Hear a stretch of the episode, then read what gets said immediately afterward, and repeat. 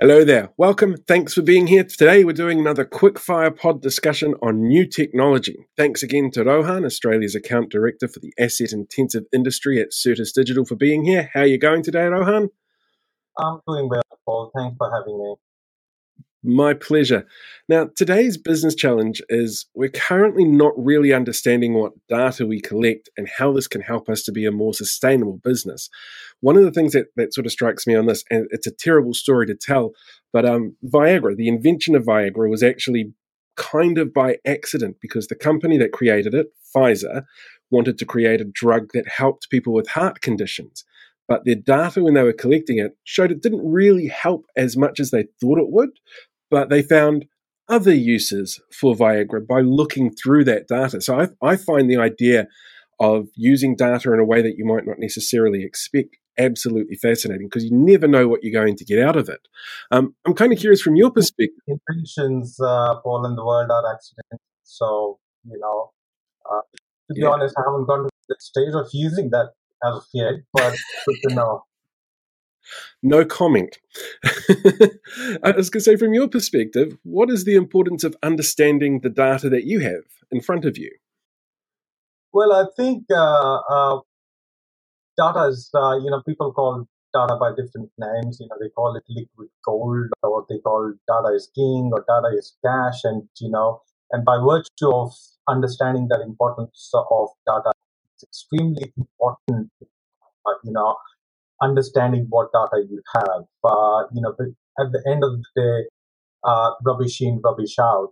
Uh, so unless until you collect the right data and you know what you want to input to your system uh, to get the right output, it's not going to help for you. Uh, so the one of the uh, key points is decision making. We, we all want to make decisions uh, based on data. We collect copious amount of data, uh, you know, from market, from customers, from your assets, from your IoT devices, from your visual inspection devices, all of these devices, and you know, the data gets in. Uh, we've seen a change uh, in the industry where, uh, you know, people who would be in an organization for 20, 30 years are coming to the age of retirement and you know they soon will be moving out of the organizations. Uh, the young people who are taking over are making decisions based on data. So we call them as data driven decisions. And it's very important to have the right data in their decisions. Once you have the right data, then can make your performance evaluation based on the data. You know, data that you consuming is that accurate data and leading to a performance uh, or is the data not right and leading to performance degradation? That's a word, but you know to analyze the performance in that. Uh, you know, from from a retail perspective, you give a lot of customer insights in terms of what what the customer buying patterns are, where are they buying from, uh, which websites are they buying from, how long does it, uh, you know, what's their attention span on your website. So all of those data in our industry, which is a asset intensive uh, industry, we collect uh, data from our assets, we collect uh, data from our supply chain, collect data from our uh, suppliers. So all of that is important, and especially when when we talk about uh, ESG, impending uh, reporting uh, is quite important to have the right data.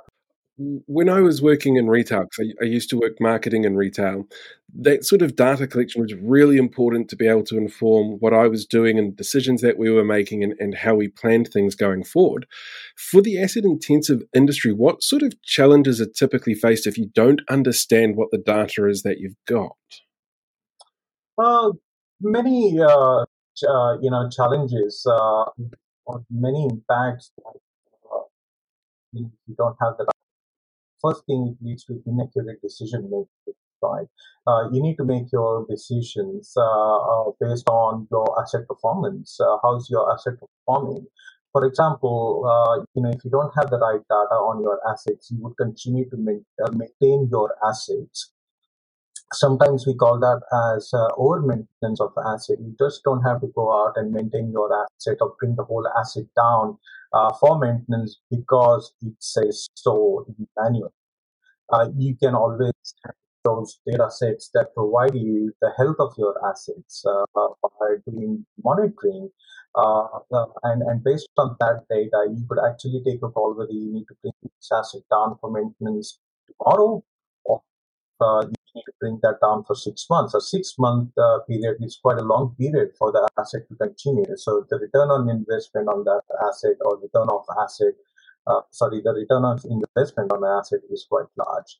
Uh, and and we see that uh, we see that challenge uh, in our industry, you know, and, and that is where you know products like Maximo, the roadmap that they've shown you know, in terms of your visual inspection of your assets, your uh, you know, uh, maintenance of your assets, uh, all of those leads to proper decision making. So, what are some strategies then for maximizing the potential of your data? Different. The strategies are pretty straightforward. Uh, you know, when you collect the data, you need to organize that data in terms of understanding what data you need, what data you don't need. Right? You collect uh, a lot of that just collect collect, and at the end of the day, when you want to look for something, you don't know where to look for. Uh, it is important for organizations to analyze what data they have. Uh, has been quite vocal uh, in that space. We always provide our points of view uh, to our customers. We've got uh, several customers uh, in utility and energy space who, who have a lot of data. We go in and uh, offer them data uh, maturity assessment in terms of, you know, we do asset maturity assessment, how mature your assets are. But we need to go and understand how mature is your data. Uh, are you collecting the right data? Is the information that you're collecting would actually can be consumed decision. Help them analyze that data. Uh, uh, one of our Ignition which is a Certus Group company, uh, we look at data quality frameworks. You know, we put those frameworks in place uh, for collecting data. Then, you know, it's it's I would say it's a scientific way of collecting data and harnessing that data, making those right decisions. So those strategies sound really good. Are you able to give me an example where you've seen this work, where, where this has been put into action? There are many uh, companies who do that. Uh, you know, uh, everywhere you look, people are, uh, you know, uh, environmentally cautious, and you know, a lot of uh, sustainability planning. One one example that I was reading the other day was about uh, who collect and analyze data on their water usage, greenhouse gas emission, waste generation, and sustainability sourcing. What they've done they've applied that data uh, that they collect to, you know, package and repackage their products differently for different markets. For example, uh, you know, markets where the supply chains are a bit rough, uh, you know, bad roads, etc. In emerging countries or uh, third world nations, uh, they've got packaging which is a bit more toughened uh, to avoid waste. Where um, uh, in developed countries, they have packaging which are uh, more adaptable, uh, packaging which is more straightforward to uh, carry and transport.